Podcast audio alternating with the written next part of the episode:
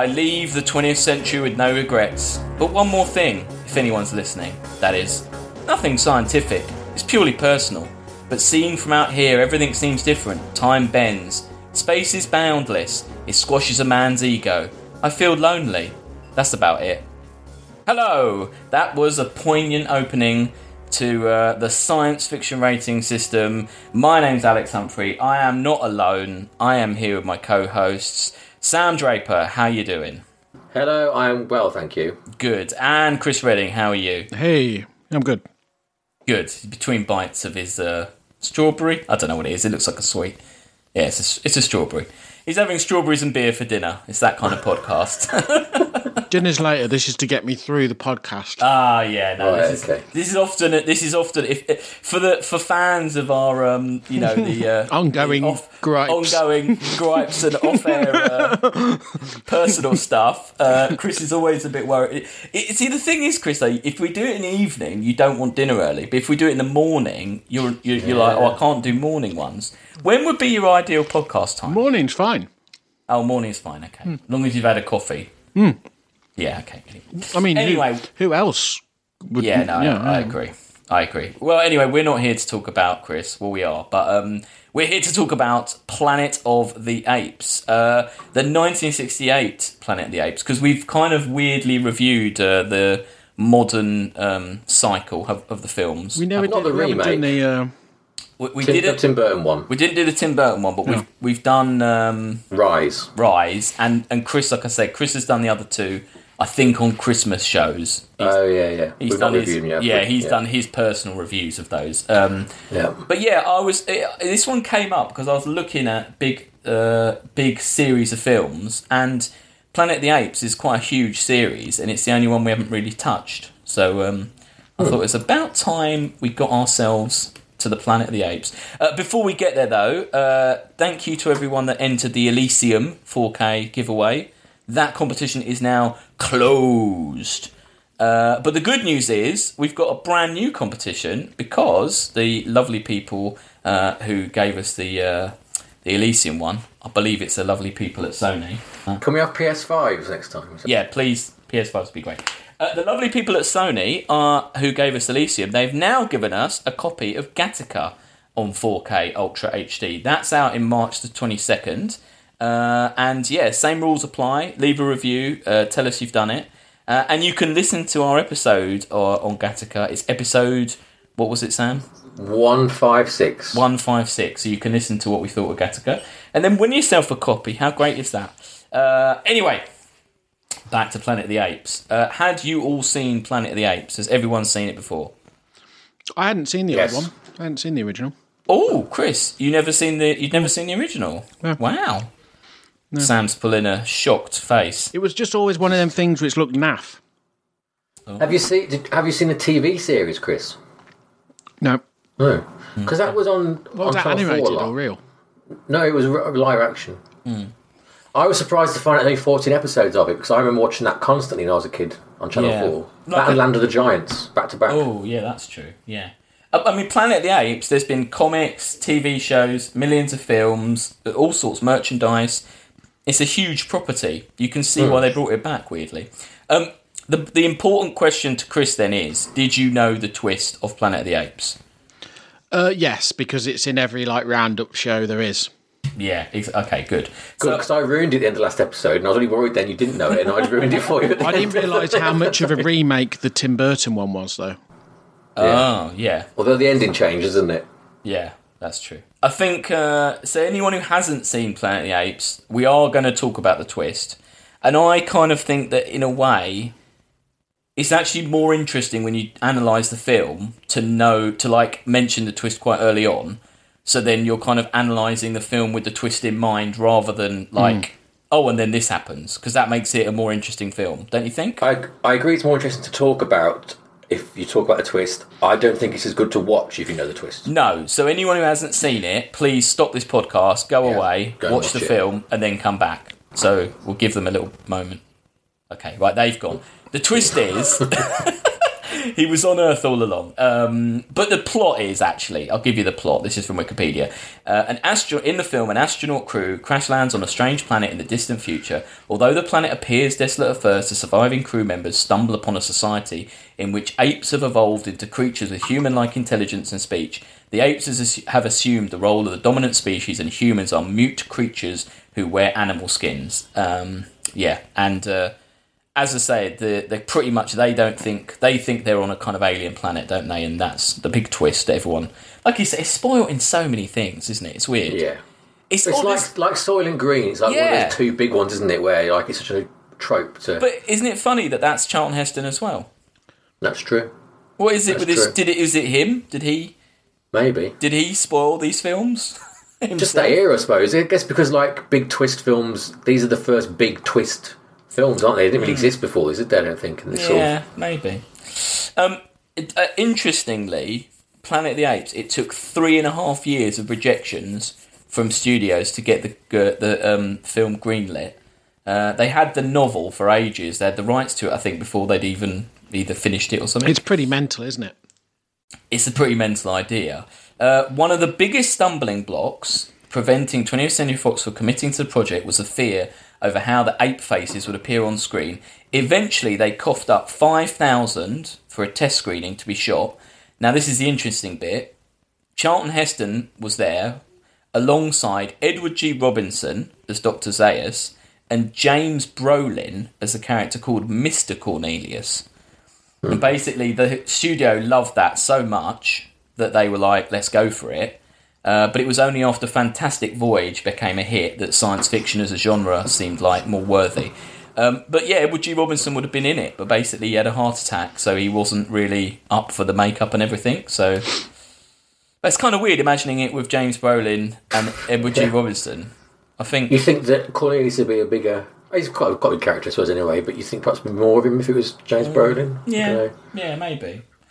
Who knows? Anyway, we're uh, we're straight in uh, with Planet of the Apes to this kind of space, all this space bit. Which, to be honest, I'd completely forgotten that this was the opening of this film. Uh, did you guys remember it? I remember there was, um, I I remember from watching like a roundup show again where they talked about how most of the film is them in space, but then also walking around aimlessly in the desert.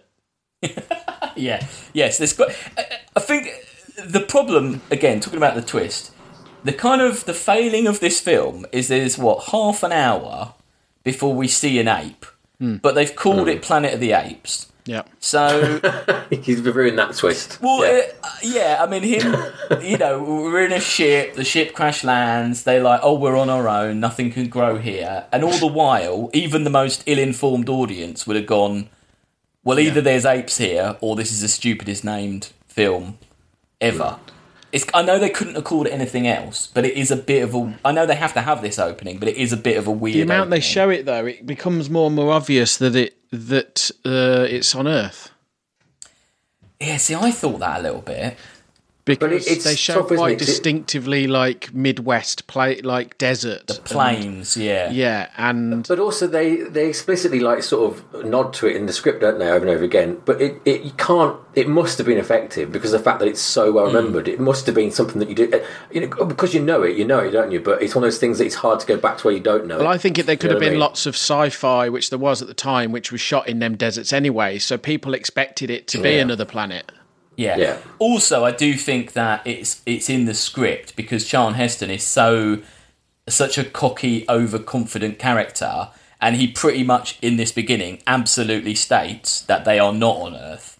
And because he's the lead character and he was a credible actor, you could see the audience who is not prepared for that kind of that kind of you know, the, the, you normally in a film like this, you just trust what the main hero Yeah. says. You're not going to doubt what the hero says. We're a bit more. Yeah. That's become more of a modern thing that we might not Yeah. not question them. But but yes, we start in space in this uh, odd spaceship. What did we all think of the spaceship design? I wasn't. I didn't think it looked very good. Pretty crap. Yeah, Smoking It's- as well.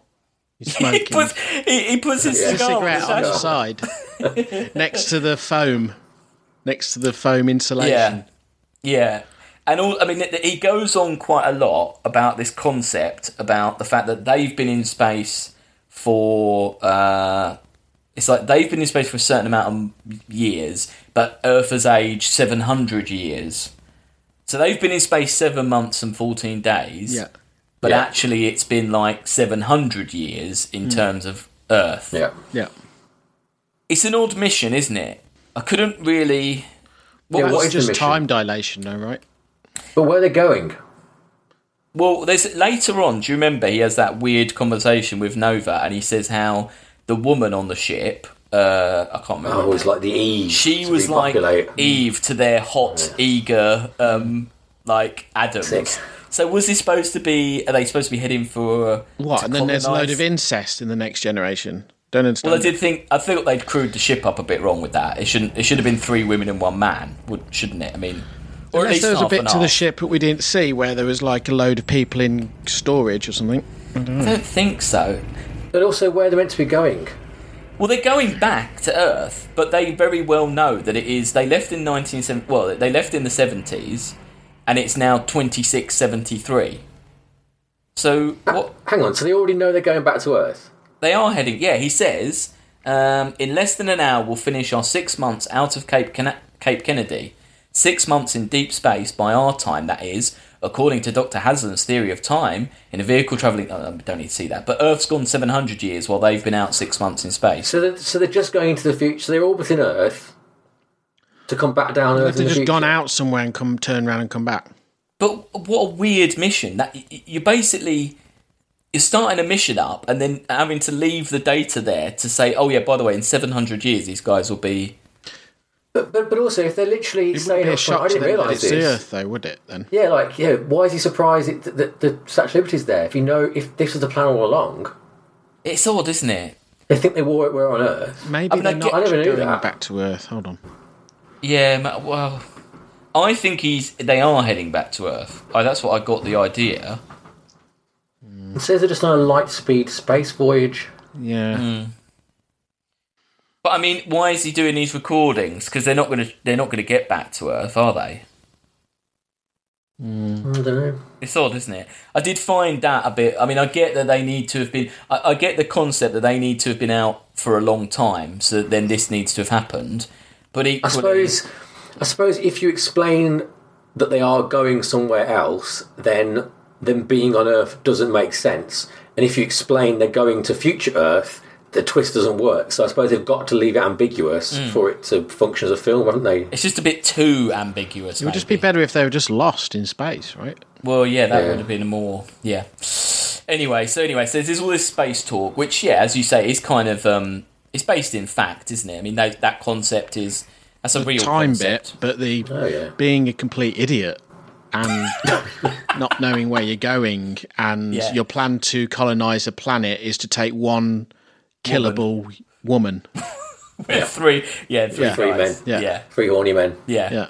Yeah, yeah. Anyway, yeah. I mean, that's yeah. The mission is weird. Um, and then you basically he goes he goes and stares at the, the the woman, and then he goes to sleep. Everyone goes to sleep, and then you just get like Charles Heston's name in really huge letters, um, and then all the stuff. And the sound the the soundtrack kicks in. Now this is Jerry Goldsmith. It's one of his first ever um, s- scores, and it was this that got him kind of recognised. Allegedly, he did it while wearing a gorilla mask. That's what I've got here. Allegedly, Jerry Goldsmith wore a gorilla mask while writing and conducting the score to get better in touch with the movie. That's the IMDb fact. Uh, he also used a ram's horn at some point. Um, and it was. It says the result was the first completely atonal score in Hollywood movies. Do you think that's true, Sam? As our soundtrack expert, I don't know. If I, I can think, believe it. As a Hollywood, I bet for a Hollywood film, but that's right, isn't it? Yeah. Like I bet it's building stuff, you know, like more, well, like the French New Wave stuff we're watching next Yeah. week. But I bet a Hollywood film that probably is Yeah. correct. That's the first time they went. Uh, I, crazy. th- I thought it was a load of crap. The soundtrack. I didn't like it at all. It really annoyed me, to be honest. What did It's- everyone else think? It, It was mental in mm. one bit. In a Yeah, it bits. was. yeah, it, was- was too much. It was too odd. It was too deliberately odd. That it mm. just was really jarring. It is, but I do wonder though if without that, the rest of the film wouldn't look weird, wouldn't be weird enough. I think it's having to like carry a bit of the the fact they're just running around a, a small set, yeah, you know, costumes. yeah, maybe, maybe. Yeah. Anyway. It's not. It's not like you're not going to walk out cinema humming it, though. Are you? it's something like. well, it's atonal, I suppose. So you can't, but um, you know, it's not like a memorable score. I don't think. No. No, not really. Uh, anyway, we wake up to some crazy POV shots of things spinning around. I quite liked how this looked. Um, and everything's going mental, and basically they've all got beards. That's how you know uh, it's been a long Really time. bad stick on beards. One of them. Very, very manicured beards as well. Like they're all like really well grown and well like. Yeah, how does cryostasis work? That it grows a beard to like an acceptable length and stops? What's that about? I don't know. The Um, woman seemed to have aged and died. yeah, she's Yeah. dead because there was an air leak and The malfunction. and yeah, Charlton Heston just really does not. but it's give like a it's like she she came out of stasis though and just just stayed asleep for the, for her She entire aged and life. didn't like try and get out of the box or. yeah, she just stayed like this. Yeah, It's No, like she, Indiana Jones, where he ages really quickly. It's like that. Yeah, yeah, She so she chose mummy. poorly. yeah. Stuart, that's her name. She's dead. Uh, and anyway, they, they kind of crash into the water. And I did think actually there's this really good outside shot of the ship kind of sticking out of the water and it kind of moves really far back. When it Uh, pulls back. Yeah, yeah. like, I, it's I a- thought it's a that brilliant looked- shot that yeah, was. I Yeah, thought The that shots looked The way it's like so- mental. It's Yeah. like um, on an angle, isn't it? Like pulls Yeah. back like it's a it's a crazy shot. And I thought, and I thought the effect actually looked pretty good. I thought the ship didn't look too bad. The way that it's in that huge piece of land, I thought that looked quite nice. Like, But what is that in a lake or what? Yes, it is in a lake. I can. I have a good uh, little thing about the exact geography of this film, but it's later on, so we'll Okay. get to that. Oh, okay. But um, we'll get to that. But um, yeah. So yeah. So they've crashed, and they have to, uh, and they've realised that they're in fact another uh, uh, one thousand three hundred and five years later than what they were before. How do they so know it- that? I, I don't know, but they he oh because he looks at the dial on Yeah. thing. So Thirty nine seventy eight. Yes, it's thirty nine seventy eight, and it was twenty six seventy three. So it's even further ahead in future. Now, Twenty fifth of November. So it's almost Yeah. Christmas. yeah.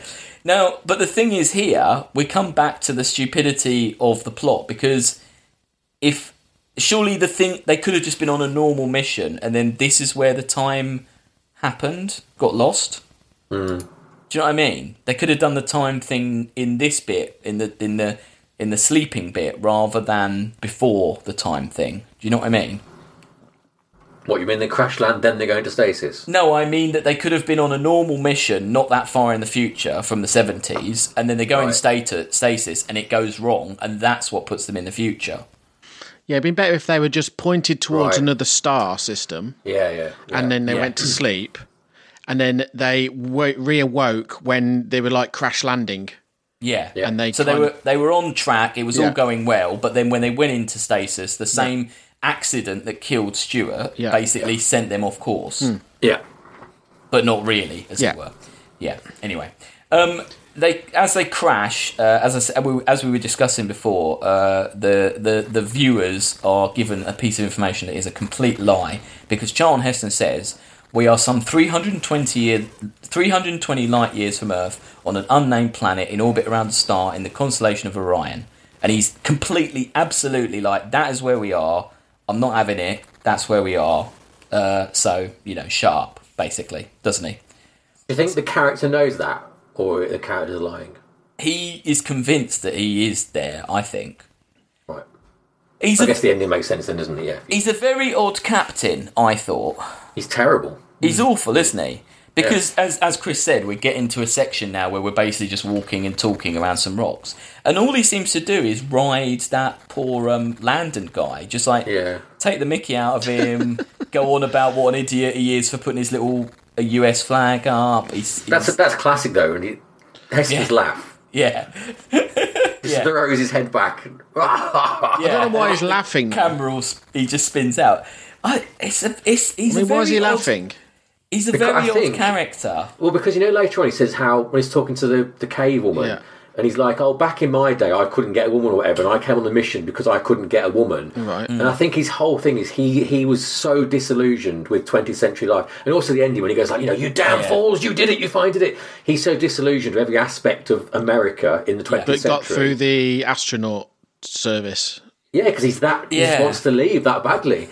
And so that's I think the whole his character's meant to be like he finds so ridiculous they're patriotic, and that's you know why would you leave? Because he also because there's a bit. So you're saying it's ahead of his time in terms of like nationalism and things like that. I think so, yeah. Because he also mentions, you know, they're talking about like the families and stuff, and he's going like, "Oh, well, everyone you ever know is dead, and there's no way Yeah. going back about that." And he doesn't care, does he? Because he's got no family hmm. or No, he's a, he's a very odd central character, and I think is. I think because this film is so famous for kind of the rest of it and not this bit, this bit doesn't really get analysed. But really, this character, I mean, even the, I think the, Landon even says like, you know, like, or some, I think it's that he says that the other guy, uh, what's the other guy's name? Uh, Dodge is basically really scientific and he just wants to like, you know, he wants to learn. He's really fascinated in in the analysis of things. And Landon's very patriotic and he just wants to like you know, he wants to live on in, in infamy and be like remembered. And they say like, we just don't know anything. Like, what what's your story? We don't understand you. And it, it is quite an odd. He's just a really odd character, Very strange. but it works, I think. But it's just because I guess ultimately because past coming up quite soon, there's not really any character analysis of him because he's basically treated like an animal because you know he's not really got anyone to talk to past this this moment really. Um, yeah. Uh, It was reminding me a lot of um, uh, what was the one that the the moon the Mars landing one oh, um, Capricorn one. Capricorn one. This Yes. first was a lot like that, wasn't it? When they does it in that. Yeah, a lot of walking around. Uh, it's funny because there's a there's a really funny bit where they're like going down a bit of a hill and they all start running and there's really dramatic music and it, you Oh, kind yeah. of like oh uh, why why is it like that? Uh, but I read that it was actually a really horrible shoot for Charlton Heston because he's half naked most of the time and he was, as it says here, brutalized by the elements. Uh, he noted in his biography, even rubber rocks hurt. so uh, yeah, so obviously he had a pretty hard time. I think as well. I, I got it later on. He got really bad flu and uh, was ill for quite a lot of this shoot as well. So If this uh, spaceship was going to another planet to colonize it, right?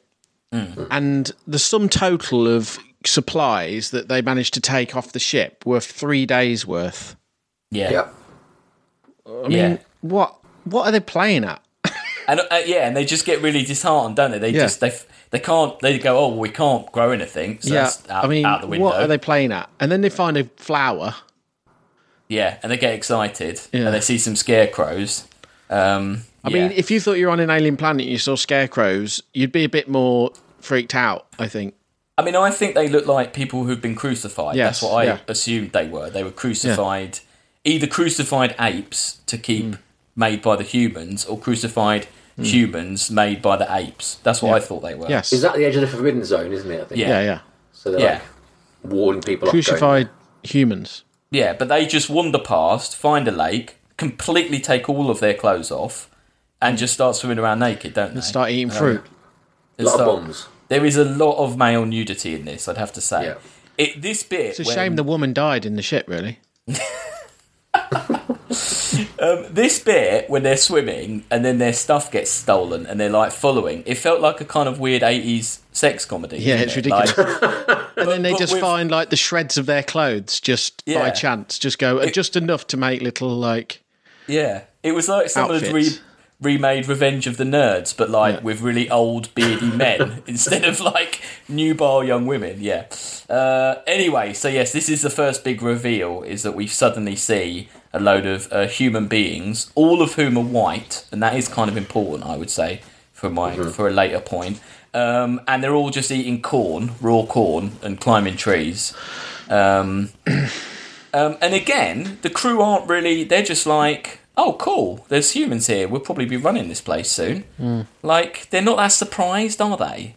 I mean, especially as you just said, this guy thinks he's in a different bloody galaxy. Hmm. Yeah, Like, w- w- you know, he should uh, have have- obviously had some sort of training in what to expect, and humans wouldn't be what you'd expect to find, would they? Really? You know, not Anywhere. really. Like you think you'd. I mean to find know- to find the corn would be like outrageous. That's true. yes. yeah, yeah. they- I think they're eating like fruit out of the trees as well, aren't they? As well. So Yeah. there's basically like Earth food. But you know, they're still doing it. They're still doing it on the Ridley Scott Alien films. They're still doing the same shit. traveling. Well, that's true. Yeah, so- that's true. Um, but anyway, this is the we're 30 minutes in, and this is the first moment we see an ape on horseback. And I do think this next section, where basically the apes ride in, and there's just all this craziness, and they're like roping them, killing them with their quite modern guns. Um, it's quite a good sequence, isn't it? I love the bit when they pose for the camera. Yes. they like they've got that oldie worldy camera. Yeah, that's amazing. No, it's great. No, I think Technology this is all over the place, though, isn't it? Really. It is, yeah. very, it is, very really much is. so. Yeah, their guns look very modern, but they're on horses. They've got cars. and they don't believe in flying. No, they don't Yeah. believe flying's possible. It's like you see what they're, they're going for. The idea that like civilization is so far gone and they've scavenged what they could, Mm. but it doesn't make sense for them to got to this level as society without having actually interrogated any bit of what they've got. You know what I mean? There's no like none of these things have been like uh, disassembled in something else, have they? It's all just like it's like they just like found like a, a kit, a box full of certain bits of stuff, and thought, right, we'll have this. Nothing else to do. In the novel, the ape society is technologically comparable to the 50s and 60s, with mm. cities, automobiles, televisions, etc. left technology left over from the human populace. However, the budget could not accommodate that, so someone came up with the idea of having it be very primitive, and that's where they went. Why they went? It didn't really make much sense that because you could have just done like a post-apocalyptic world, Yeah, and it would have looked better because it wouldn't have been like shitty cardboard sets. It would have been like you could have done it like in the slums somewhere. Mm. Yeah. It is. It is a. It is a bit of a weird mishmash of things, like the way Yeah. that they're advanced in some ways, but not in others. It doesn't always stand. I mean, they clearly manufacture a lot of stuff. They've got, yeah, you know, they've got Lots of clothes. guns, lots of clothes, Yeah. you know, Yeah. paper, pens. Yeah. They They talk- kind of found it all, could they? No, No. They kind of found like, the ammunition and stuff. They're going to come from somewhere. no, and also they're talking about when Doctor Zaius says he's They're talking about brain surgery. yeah brain surgery. Yeah, that's true. Yeah, But flight, pff, no. No way. get out of No here. Apes, apes can't fly. Absolutely not. Uh, yeah. Um, uh, this is where the first time we see Nova as well, played by Linda Harrison. She was the uh, mistress of producer Richard D. Zanuck. Uh, that's why she got the Oh, role. And towards the end of the shoot, she had to be careful because she was carrying his child, so she had to ca- cover her belly. So any shot where she's not, you don't see her lower half, is basically because she was pregnant with his baby. So it's not, it's not what you know in Hollywood; it's who you know. Um, Yeah. Uh, her character doesn't age well, does it? no, Like, that's if you were making this film now, you couldn't have a, a mute woman following Charlton Heston around, No. being thrown about and wearing No. nothing, could you? And, and as and as you pointed out, pretty much They kind Char- of did have that character in the Tim Burton one. Kind they? of. yeah, I haven't seen it for so long. Yeah. No. But but as you say, Charlton Heston pretty much seems to only be there to get laid. So this is like he's well happy when he meets her, isn't he? Like yeah, he explicitly says things. Well, he says to her like, "Oh, you know, I'm lucky I've got banged up in here with you." Yeah. it's like yeah, fucking creep. yeah. Anyway, uh, Landon is Landon gets knocked off a cliff. Dodge gets shot in the neck and he's Shot, dead. yeah. Definitely Yeah. dead. They say he's Definitely dead. dead. But uh, old Charlton is uh, captured, and he ends up. Um, him and the sexy woman Nova end up uh, in cages, and this is where we kind of. This is where the main st- film kind of starts. The, s- the first nets, all, it- the nets are stupid. Yeah, the nets are useless. why, why do they keep using them? The amount of times you just shrugs it off and Yeah. runs off.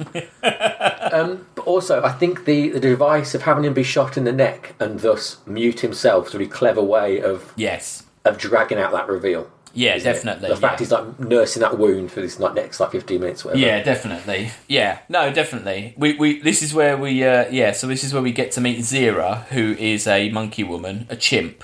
Um, and do you know who who went uh, who one of her greatest regrets is not taking the role of Zira? Um, Very very famous actress Helen Mirren.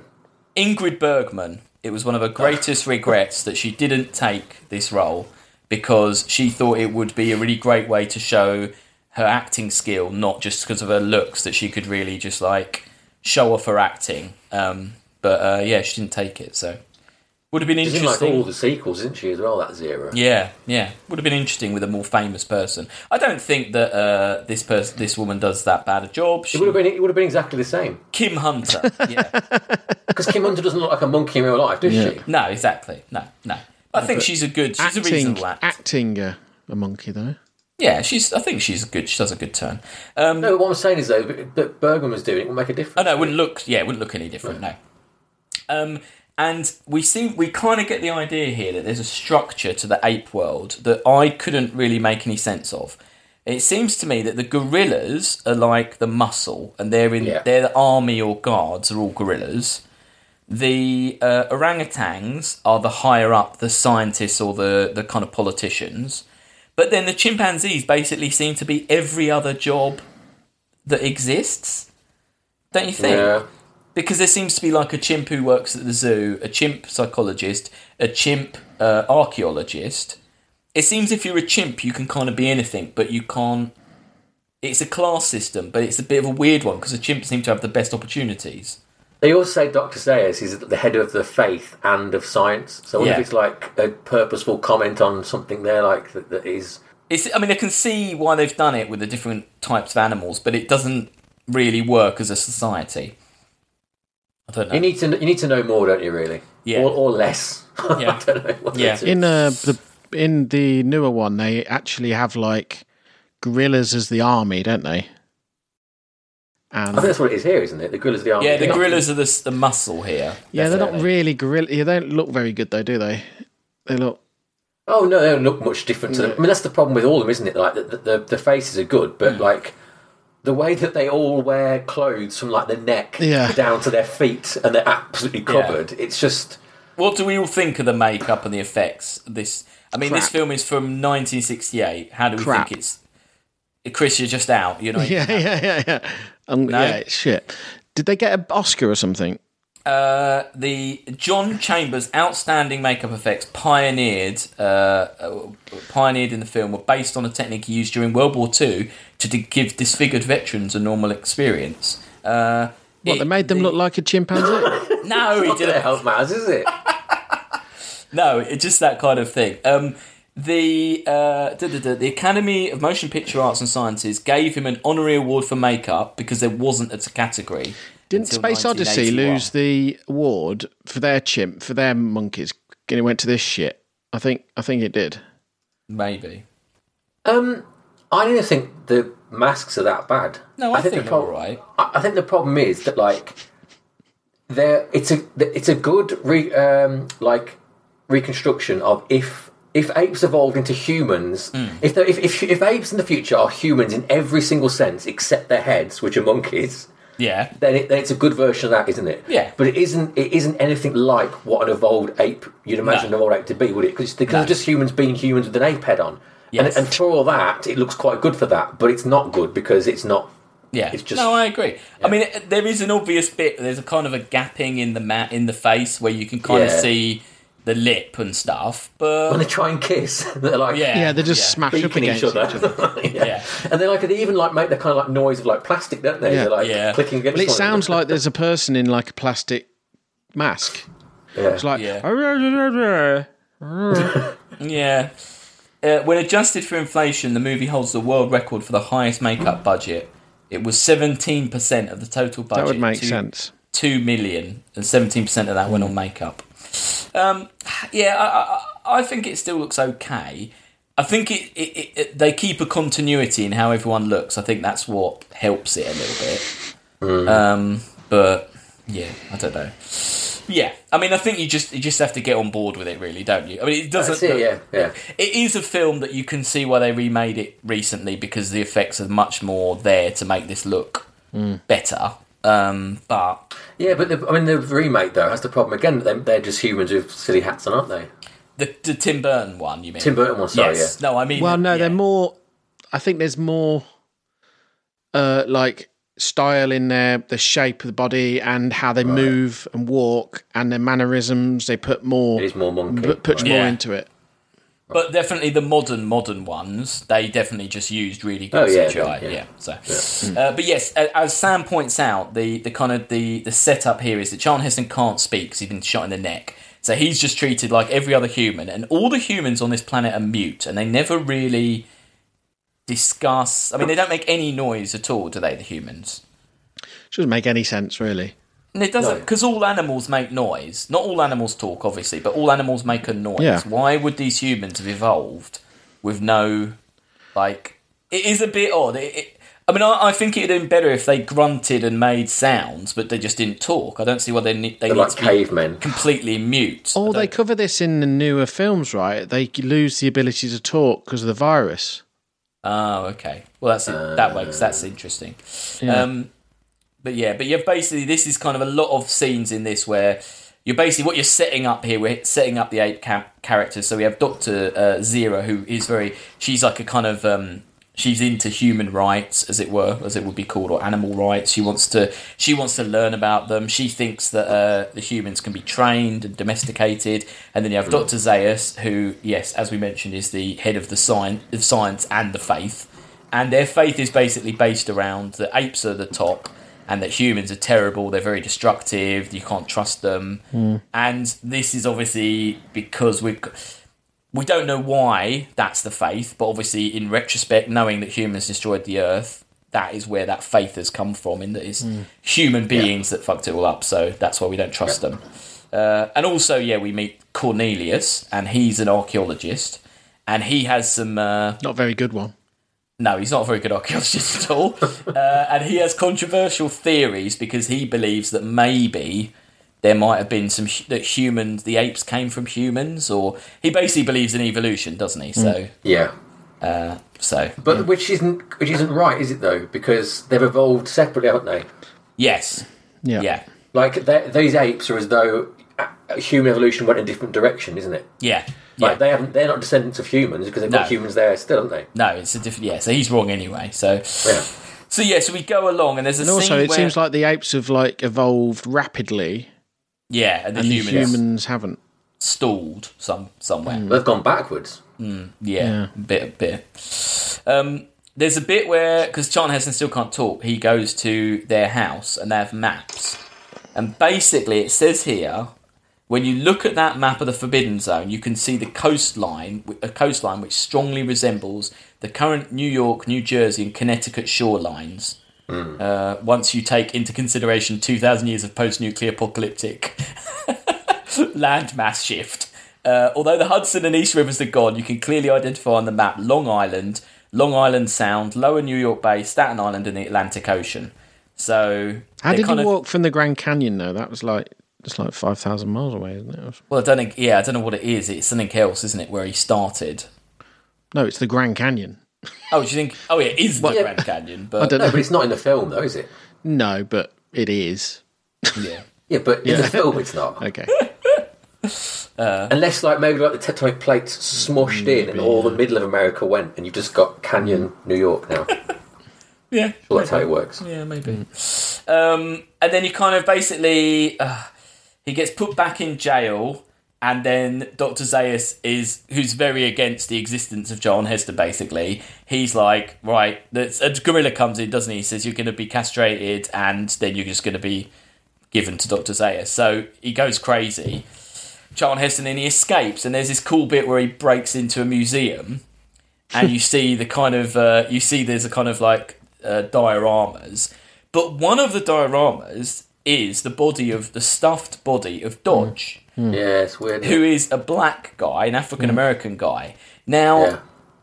uh, you can see that they put him in there as a, a human anomaly, I guess, to them because all the other all the other humans on their planet seem to be white. But you hmm. think that even having him there would have thrown up a few more questions, that they don't really want to talk about because they're trying to kind of stuff all this stuff down, don't you think? Mm-hmm.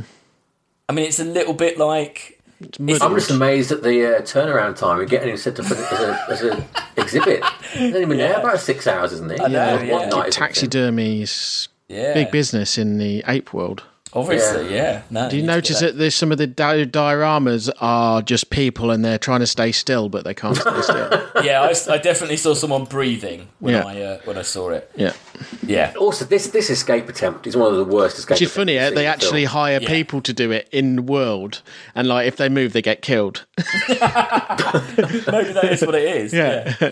Uh, no, it, it, uh, yeah, Sam, it's a pretty terrible escape attempt. He just runs He just around. runs rounds and round. He doesn't know he? where he's going. He's not heading No. for the tree line, is he? He's just running around. I mean, it's the supposed to be a. NASA trained astronaut. These guys are normally like ex like Navy SEALs or something. Like I don't know what the fuck he's playing at. Yeah. Useless. Well, You should get one of their guns and just fucking go to town on them, really. yeah. And he gives them about 18 chances with those nets. To, Yeah, I mean the nets. They keep missing. The And nets? Eventually they get him in it. Just a Yeah. joke. Uh, he gets caught, and this is the but this is one of the most famous bits, isn't it? He says, "Take your stinking paws off me, you damn dirty ape." Damn Yeah, dirty ape. Yeah, he it was a that well. reversal of this. They reversed that scene, didn't they, in Rise of the Planet Apes, where he goes no when he's in the Yes. cages. No, but doesn't um old what's his face from Harry Potter says it Yes, in the yeah, yeah. first one, doesn't he? Yeah, yeah. yeah, which is funny. Um, hey, What? It's in Harry Potter. it, um, Malfoy. from Harry Malfoy Potter. Sprays the. the blonde But it's boy. the ape that says no. Yeah. He's in. Yeah. Oh, in the zoo. Yeah. Yes, yes, Yeah, yes. yeah. I remember. Yeah, yeah. Uh, hey, how about a quick quiz? yeah. Okay. Hmm. So, Planet of the Apes, as I said, it's a huge franchise, and uh, there have been a lot of comics of Planet of the Apes. And in fact, Boom Studios' Planet of the Apes series is the longest running adaptations of the series, publishing more comics than Marvel, which did 29 issues, and Malibu, which made 50 issues. Uh, in their run, they had some crazy crossovers with other titles. I'm going to read the titles out, and you're going to tell me if this is a real comic or I've made it up. Okay? Okay. So we'll start with uh, Chris. Superman on the Planet of the Apes. Is that real or fake? Real. It's fake. Oh. But, you know, I'd like to see it. Okay. You could believe it, couldn't you? yeah, you? you could believe it. Well, That would know, really throw their evolution around, wouldn't it? Yeah. You have to have Super Ape, wouldn't Yeah. you? Yeah. Well, that, yeah, there you go. Pitch it. Uh, okay, Sam. Kong on the Planet of the Apes. Gorilla Groove. Got to be. Um, yes, true. That is true. Uh, after the events of the original Planet of the Apes film, an effort to pursue Taylor, led by General U- Ursus and Dr. Zaius, discovers the massive carcass of a Kong washed ashore near the ruins of the Statue of Liberty. Joined by Cornelius and Zira, they set on a journey to Skull Island to uncover the mystery, meeting the last of the Kongs. So, uh, Whoa, yeah, that is a crossover. that is a crazy crossover. Uh, Have you? Have everyone seen the trailer for Godzilla versus Kong? No, I've se- yeah, I've seen one of them. It looked quite good. Well, I mean, they're just. It's like the last one, isn't Like it? the The, last- trailer looks good, just but the lots film's going to be awful. Lots of pretty shots of things hitting each other. Yeah, and that's blowing up. Yeah, yeah, I quite like that though. Uh, yeah, anyway, yeah. Uh, okay, back to Chris. Tarzan on the Planet of the Apes. Yes. Well done. That is a real one. It's an alternate. Uh, it- it's an alternate take on Escape from the Planet of the Apes, where uh, basically uh, How's he different from the normal humans then? Uh, he's adopted by Zira and uh, Cornelius, I think. So how's he different from the normal humans? Uh, Cornelius Zira and Dr. Milo arrive in late 1800s Africa instead of 1970s Los Angeles. What? Because that's Escape from the Planet of the Apes. Right. I don't know. Uh, so they, yeah, they basically adopt uh, Tarzan instead. Okay. oh, that's the that's the th- it's one of the films that isn't yeah, it? Go it's Back in Time. Escape from the Planet Yeah, of the yeah, Apes. Yeah. Okay, Sam. Hulk versus the Planet of the Apes. Mm, false. Yeah, that's false. Okay, uh, Chris. Planet of the Apes Predator Simian Slaughter. No. No, that is false. I, I couldn't help but make up a I stupid I think I can Predator. tell with these franchises. Yeah, shouldn't I- mix. I'd- how good would a Predator Planet of the Apes film be? like, it'd be pretty brilliant. Okay, right, Well, Sam. it's more feasible than some of these other ideas because yeah, yeah, predators totally. can travel through space. Yeah, like I, that, I think that'd be brilliant. Okay, uh, Sam. Planet of the Apes, Green Lantern. Yeah, true. Yeah, that is weirdly true. Uh, it seems to be about Doctor Zaius finding one of the rings and the Green Lantern cause. Uh, to, yeah, versus Planet of the Apes. Yeah. Okay, uh, Chris. Godzilla on the Planet of the Apes. Yes. You think that's true? Yeah. Oh, I'm sorry, that's a fake one. But Okay. Godzilla was there. I Yeah. mean, But King Kong, was there. Yeah, that's why I tried to fake. I tried to s- tried to uh, sucker you out. Right, last one. I think Sam's won this though, but even if he gets it, this is my favourite one. Star Trek: Planet of the Apes: The Primate Directive. Please be true. It is true. Oh No. Do you want to? Do you want to hear the write up for it? It's the Oh, cross. it's a it's a comic. This is. It's a comic. I'll send you. Uh, I'm going to send you the link. the to it. original The original series. It, I'll send you the link to this in on Facebook. And if you look at the covers, the covers for this are amazing. I bet it's This- worth money. This uh, They're so hilarious. Uh, oh come on, where's the chat? I'll read you the plot. I'll read you the uh, plot line while you have a take. Wow. It's the crossover no one ever expected. Star Trek: The Hope of the Best of Mankind's Future. Planet of the Apes: A chilling look at the fall of humanity. oh my god, there's tons of them. How could these worlds possibly collide? What could possibly cause Captain Kirk and the crew of the Enterprise to side with Dr. Zaius to protect Ape City? And what does Colonel George Taylor have to say about it? It's a madhouse. It's a madhouse. That's the official write up of that comic. Primate the- Directive. For the people at home, uh, one of the front covers of this is Spock playing Yeah. 4D chess with Dr. Zaius. Yeah. It's Yeah. pretty. It's pretty cool, isn't it? And uh, a bonus point. Uh, Sam won that competition, well, does that? But a bonus. Do you want to know of a, even a crazier crossover than than the Star Trek one? In my opinion, Malibu Comics had a Planet of the Apes Alien Nation crossover. Do you remember the film Alien Nation? I do, yeah. Yes. Yeah, it's called Ape Nation, and it was basically because Alien Nation was popular. They just said, "Well, should we just do that then with Planet of the Apes?" So they just did. Uh, so if you yeah, look that one up because that's equally as crazy. Wow. Um, yeah, I think it's basically instead of Earth, the aliens that instead of arriving on Earth, they arrive on the Planet of the Apes. So they're uh, yeah, so they have to basically it, like. Uh, and it's got lots of them drinking. You remember because in A- Alien Nation they drink them. They go. They drink sour milk instead of alcohol, don't they? So it's like the alien. The have you not seen Alien Nation, Chris? Oh, it's quite good. We should I probably have do it. seen it I have, but years years ago. ago. It's like a cop film, but with aliens. Yeah. Oh, uh, no. Anyway, uh, back on the This was planet. only in 2014, this Star Trek one. Yeah, yeah. Uh, anyway, back on the planet of the apes, we are at the Tribunal of the Apes. Uh, Heston is basically dragged into a courtroom, uh, and uh, he's made to basically Zira and Cornelius are basically standing trial against Dr. Zaius and some other orangutans. Um, and it's it's just the kind of it's a very long it's quite a long sequence this bit isn't it It's on for ages. and it's it feels a bit like this is a bit like they just they feel like they haven't had enough kind of intellectual musings maybe um Yeah. it's odd Yeah, they think- think- need to have they like- need to have the Galileo sort of conversations, don't they? Like yeah well odd, You know what annoyed me? When they say, "Oh, get those clothes off him," and they strip the clothes off him, and they leave some clothes for him Yeah. to hide his cock. yeah. yeah. O- oddly this uh, planet of the apes was written by three three people. Rod Serling who's the guy that uh, invented twilight zone and the night gallery. And in, in its first incarnation it was supposed to be almost a, s- a s- uh, like a spin-off of twilight zone. Uh, the second person that wrote it was someone called Michael Wilson, who also did uh, Bridge Over the River Kwai, which is a book written by the bloke that wrote Planet of the Apes, oddly. Um, but it says that he is the one who uh, basically wrote this uh, tribunal scene because he was an embittered target of the McCarthy witch hunts. So I think he had a bit of an axe to grind. Right. Um, now, the third writer, uh, there seems to be a lot of questions over what their name was. Uh, I've got on IMDb it's John T. Kelly. Uh, he's uncredited. But basically, he's the one, you know, all the kind of terrible gags, like, well, human see, human do, and all those really Yeah. bad, cheesy lines. That's him. So he Right. was brought in to put in a load of really terrible. Pep it up. Pep, it, up. Yeah, pep it Yeah. up with some pretty bad monkey jokes. Uh, so yes, so yeah, so that's the three scriptwriters. But yeah, as we say, we've got quite a long sequence of just kind of back and forth about humanity and does he have a soul? Does a human have a soul? And they they won't let Charlton Heston talk, so he gets Cornelius to talk for him, and It's kind of frustrating because, like, the dynamic of the of Zira and Cornelius say something, and then it makes a lot of sense, and Doctor Zaius just shuts them down and goes, "No, no, don't be stupid." Yeah. that's established so quick at the start, and Yeah. they just keep doing that over and over and over again. It's like, Yeah. we, no, we get it. You're going to say something, and he's not going to convince him because you can't be convinced. Yeah. So why bother keep going through this? And also, I think this is the first time where the, the, the masks kind of let it down because I had real trouble working out who was Dr. Zaius. Hmm.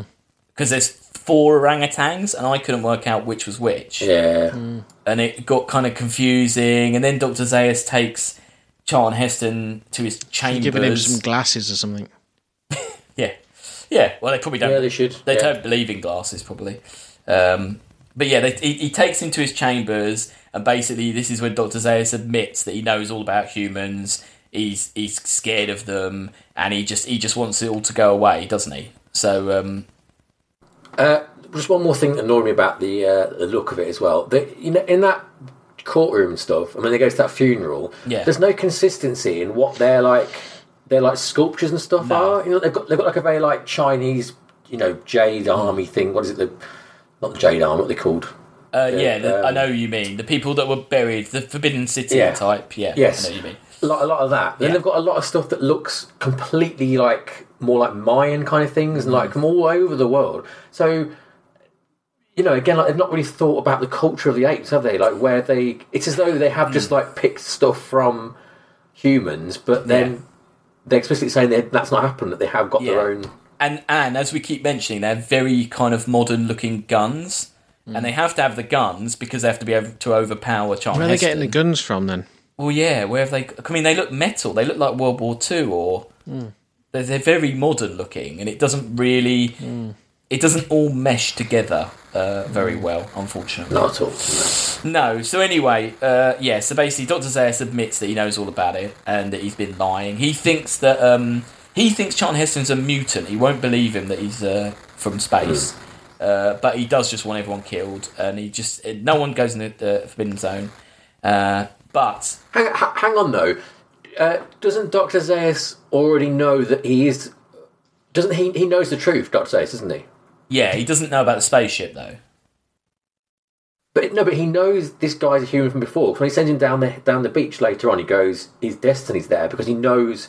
And like when when, they, when he's found find the doll in the cave and stuff, he's like, yeah, I've seen this shit before. Yeah, I think he knows. So he does know that that Charlton Heston's not a mutant at this point. Oh, you think so? Or maybe you think he just works it out when he knows what the artifacts are? I don't know. Well, perhaps they haven't thought it through again. But just it seems like if you believe that he's been sabotaging this hmm. archaeology stuff on purpose to keep the myth that the apes are the Yeah. you know the start of it alive, then he hmm. has to also know. He should say to Heston, like, "I know what you are," shouldn't he? At this point, Yeah, he should. I know what you are, mate. Yeah. you can shout all you want. It's not going to change. I rule this place. That's what he hmm. should say. It'd be more scary, wouldn't it? In a way, yeah, he's yeah, like, you know, yeah, yeah. He's a bit. He's a, again, uh, Doctor Zaius is a bit of an odd character because he's actually kind of a goody because he's trying to protect the culture of, you know, the planet and kind of keep it all. He's doing something like it's kind of a greater good, isn't it? Argument like, should everyone know about all this and make their own decision, or is it better to protect them from these re- these truths? I don't know. It's kind of a bigger, kind of bigger mo- moral point, isn't it? Really. yeah. I mean, I can't hear the word without thinking of the Simpsons. Um, what is it? Stop the stop the Planet the Apes. I want to get off. Yeah. the musical they do. Dr. Dr. Zaius, Doctor Dr. Doctor Zaius. Zaius. Yeah, uh, yeah, that's pretty good. Um, Every time I hear him, the name. Dr. Zaius, Dr. Zaius. Dr. Zaius, Dr. Zaius. Dr. Zaius, Dr. Zaius. Oh, Dr. Zaius. Dr. Zaius, Dr. Zaius. so Heston gets thrown back into his uh, little jail, but uh, another new character turns up. Uh, to take him to a, there's a big thing about oh he should he shouldn't go to a circus where we have to pay to see him. He should go to a zoo where it'd be free to see him. But actually, this is all just a ruse, and this is Zira's cousin.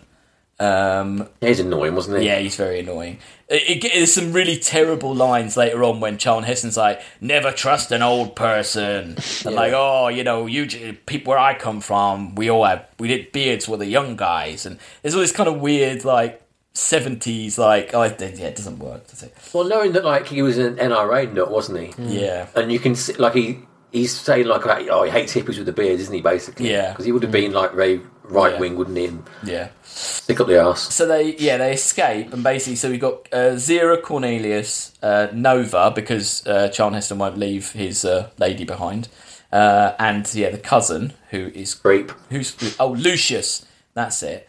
Uh, interesting fact: the guy that played Lucius, Lou uh, Wagner, he's played two characters in Star Trek. He was Krax in Deep Space Nine: The Nagus, and he was Daimon Solok in Chain of Command Part One. TNG. Is Krax the tall Nagus' assistant guy? Is that who Krax is? Is this he guy must really be playing tall? Ferengi then. Both Yeah, in both sense in both times. But then when the Nagus had that guy with him who was like very tall, who wasn't the Ferengi, who was like his sister, didn't talk. Don't know. Oh yeah, That's who this guy like was. yeah. You could look him up. He's can't remember what his name yeah, was. Lou. This guy's Lou Wagner. W A G N E R. Oh yeah, I think he plays. Um, yeah, I know him. Yeah, I know the episode of TNG is he plays a he plays like a pedantic guy who he does that game with Data. You know, and Data wins, it's like a strategy game. Um, yes. So yeah. So then we're basically they're on the run now. They they're heading towards the Forbidden Zone to uh, to see if. Uh, well, I think. I mean, ultimately, I think Charlton Heston just wants to get out of there, but Yeah. he kind of is playing along to go to to this dig, this archaeological dig, and He- uh, He's gone back to his mission of thinking, I'm going to go and repopulate the world with this woman. Yeah. Yeah, that's, yeah. All, that's all he's trying to do. Yeah, pretty much, pretty much. But he's being nice to Zira and uh, Cornelius to try and help them uh, prove they're not uh, Well, he needs tre- some pets. treasonous. Um, yeah. um, uh, so yeah, so, so basically they head out to this dig, and then Doctor Zaius and his gorillas turn up. Uh, but he, but Doctor Zaius says, "Oh, if you prove to me the uh, your theory, then you're let off from all of this." Uh, so they go into the dig, and uh, yeah, they, it, it's just a really weird, convoluted thing, isn't it? He's like, "Oh, at this level, we found." like this stuff, and then at this level we found that. Oh, and then at this level we found a human, but the human was more advanced than the people at the other levels, but it's older. So, and then he's like, and then Charles Heston's like, well, I found some false teeth and some glasses, um, and, a, and a pacemaker or something. and then Doctor Zaius is like, well, I could just explain all of those, you know, if, if I wanted Yeah. to. Um, and then they find a doll that says "Mama," um, and Charlton Heston's Batteries like, still well, work. yeah, Yep. somehow. And he's like, well, would an ape make a, a human talking doll? Like, and it, that's kind of supposed to be like the whole like proof or I mean, that also, battery that is doll- kind of would be a breakthrough in technology for them. Just Yeah. the battery. yeah, Yeah. But that, ba- that battery survived nuclear apocalypse. yeah. Like- Except there hasn't like the, an airliner hasn't been left. and it's not that di- Yeah. like they go in a hole in a cave, and it's just like in a little shallow dip, isn't it? He hasn't Mm. dug very far. Well, also, if you think that the Statue of Liberty is underneath the b- beach line, and this stuff is probably what a good 50, 100 foot above that. Yeah. What the hell's going on? Where's what's when is this? Yeah, like you know. like Chris said, he's not a very good archaeologist. This guy. He's digging up. Yeah, he doesn't, doesn't what he does. Uh, yeah. So yeah, we're kind of bowling to the end here, and um, I do have to say I did quite like the end because they come out of the cave, and Doctor Zaius is like, "Okay, yeah, you know, Zira Cornelius, that's fine. I'll let you off. You've proved your point." Um, and uh, Charlton Heston's like, "Right, I'm going to go off," and they're like, "Yeah, sure, you can go off." And they do this big thing, and he's like, "Oh, I'm just going to, you know, do what I like, and I'll go off." And and as you say, uh, Doctor Zaius is like, "Oh, you know." Be careful! You won't not might look what you like what you found. He says the Forbidden Zone was once a paradise. Your breed made a desert of it ages ago, which is a pretty big clue to uh, the, uh, the the the end. But I do quite like it because all the way through this scene, Charlton Heston's just like making cracking jokes and like, ah, you know, I've won. yeah, I've Fuck won. you. And it, I, I can I can imagine if you were watching that without knowing, you would Yeah. just be like, Yeah. okay, it's not the best ending, but Zira's fine, Cornelius is fine. Mm. He's just going to go off like you say and just have a nice time living in a hut. It's not a bad ending. It's not the best ending. It's not a bad ending at this point, is it? I think it's quite. No. I think it's quite funny that they fake you out, and then Yeah. as we say, we get to possibly the most famous bit. He goes round the corner. It really isn't very far he travels, is it? Um, and, Well, we don't, even know, we don't know. Do you might have been going all day? we don't know. do and then you see these. It's some quite nice abstract shots of what you're about to see. So you see the spikes, and you see the crown. The, the, the, I think it's a torch, and then the crown. Uh, and then basically, yes, again the uh, famous lines. Yeah. He falls to his knees and shouts, "Oh my God, I'm back! I'm home all the time. It was we really fin- we finally really did it. You maniacs, you blew it up. I'll damn you, God damn you to hell." And then we see that it's the Statue of Liberty. Um, interestingly, that line was going to be censored out uh, for profanity because he says "God damn you." Um, but Charlton Heston argued that the character was actually asking God to damn those responsible for the destruction of the world to hell rather than using the Lord's name in vain. So he used some pretty clever semantics to get It's away It's one with of the that. only times it could be used in Yeah. that Work. sense. Yeah, and, and Um, that's yeah, and that's the end. And it is it's a massive downer, isn't it? It's Why like, don't none of the apes in the ape town know about the Statue of Liberty? Dr. Zaius does.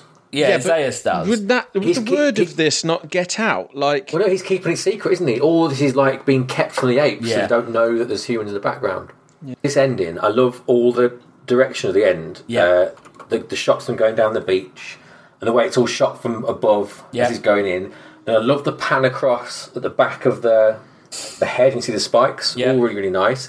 The only thing I don't like, it, the, it's the very last shot of the film Mm. when they show it from behind, and they like they just do this really rubbish, like static zoom out. Yeah, You know what I mean? there are- there's a To, like, few dodgy it. zooms, post zooms in the whole film. Like, Yeah, the- and that, yeah.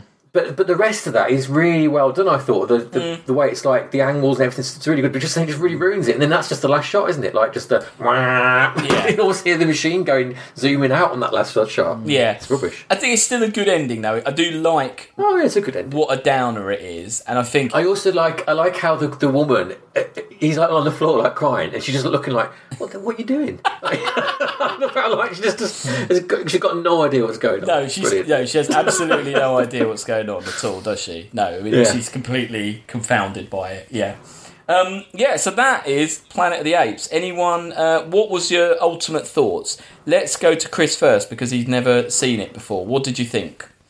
Um, I enjoyed it. Uh, I found it quite fun. Obviously, there's just been so much which is based on this and uses this as inspiration. Uh, that I, it's one of them things where I kind of have seen it, but hadn't seen Yeah, it. yeah. Yeah. But you yeah. you weren't convinced by the special effects. You didn't think they held up. No, no. I mean, I didn't think I was actually watching apes No, at any point. no, no. Fair enough. No, you do. Just And if that that, that was it. kind of the goal, I'd imagine. Yeah, I think it was. Yeah, I think you have to just you just have to kind of get on with it, don't you? You can't really uh, question Yeah. it too much. Yeah. Sam, what was your thoughts to Planet of the Apes? Um, kind of disappointed to be honest, because like it's, I liked it a lot as a kid. I remember it being less boring, but I also think that like my my kid brain has got all five of them mixed up and jumbled Yeah. up and all. Uh, because I remember the you know the, the stuff with the nuclear weapon. In, Yeah, I remember that underground. No as more spoilers for me because I haven't seen any of them. So Right. Okay. Well, anyway, there's that business, and also the time travel stuff that happens. What? I remember What? that as well, What? which is another one.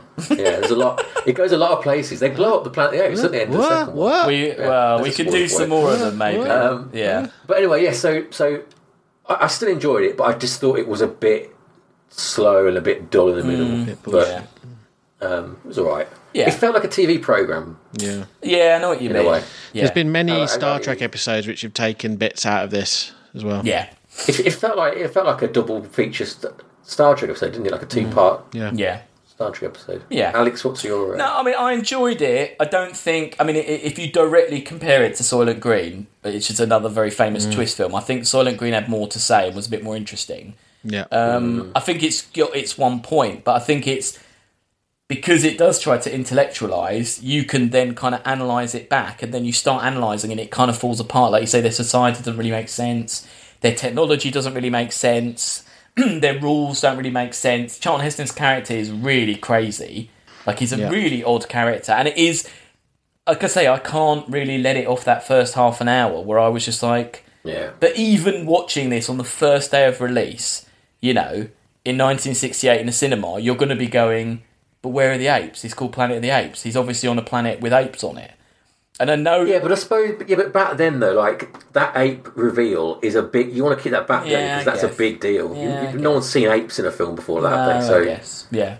you want to hold. and that. they got their apes in the end. They Everyone got their apes. There's plenty of apes. It's in got. it, I think it's got some nice moments in it, but overall, Yeah. maybe it doesn't. I think I think Heston's character being weird as well is good because that's the kind of thing that a blockbuster nowadays just wouldn't No. do. They wouldn't go near a character that weird No. because there's no like rules and stuff set up at this point. You can have some very odd, chauvinistic, loner, awful front man, and it, Mm. Yeah. it's not a trope. You know, it's not a weird thing to not have that. You know no, I mean? that's so, true. Yeah, that's true. Um, yeah. 'cause imagine if, like, you know, the Transformers, Mark Wahlberg in Transformers was like was like Charlton Heston in this. That'd be It'd be a better film, wouldn't Yeah, it? Yeah, it would be much better film. Yeah. Uh, the question is, where's it going to go? So, Rise of the Planet of the Apes, the 2011 remake, is sitting Hmm. at number 75 on our list. And It's a uh, better film. Soylent Green, as I mentioned, is at 63. Is it a better film than Rise of the Planet of the Apes? Oh, I don't know.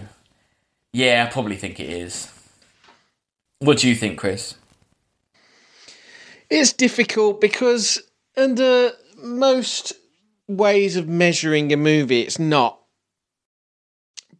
But you know, it was quite groundbreaking. This in its Yeah. when it was right, and it is. It has inspired so much. Yeah, I agree. I think Rise.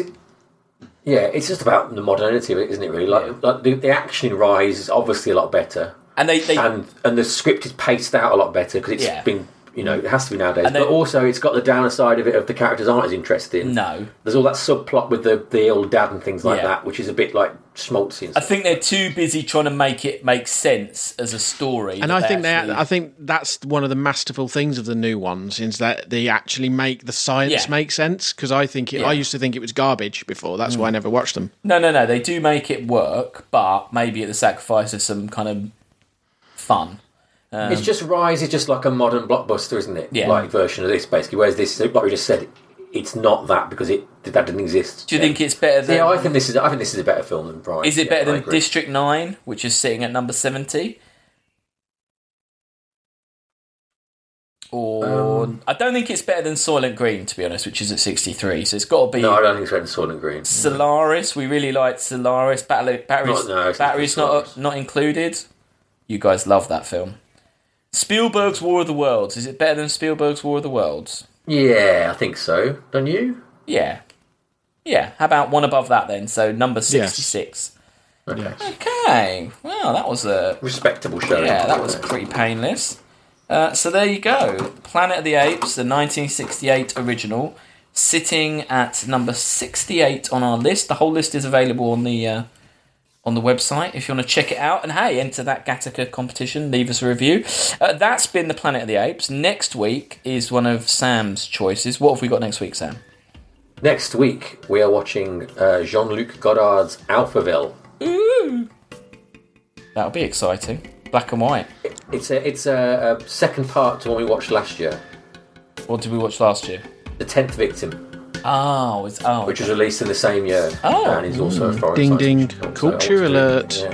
Culture alert. It is. It's going to be. It's going to be a culture week. Yeah. Yeah. Well, Yeah. we will Sorry. see you for that. Uh, in the meantime, yeah, enter the Gattaca competition. Uh, you know, review us, send us, send us your thoughts, send us your film uh, recommendations, uh, and yeah, that's goodbye. Goodbye, Sam. Bye bye. Bye, Chris. bye bye. Bye.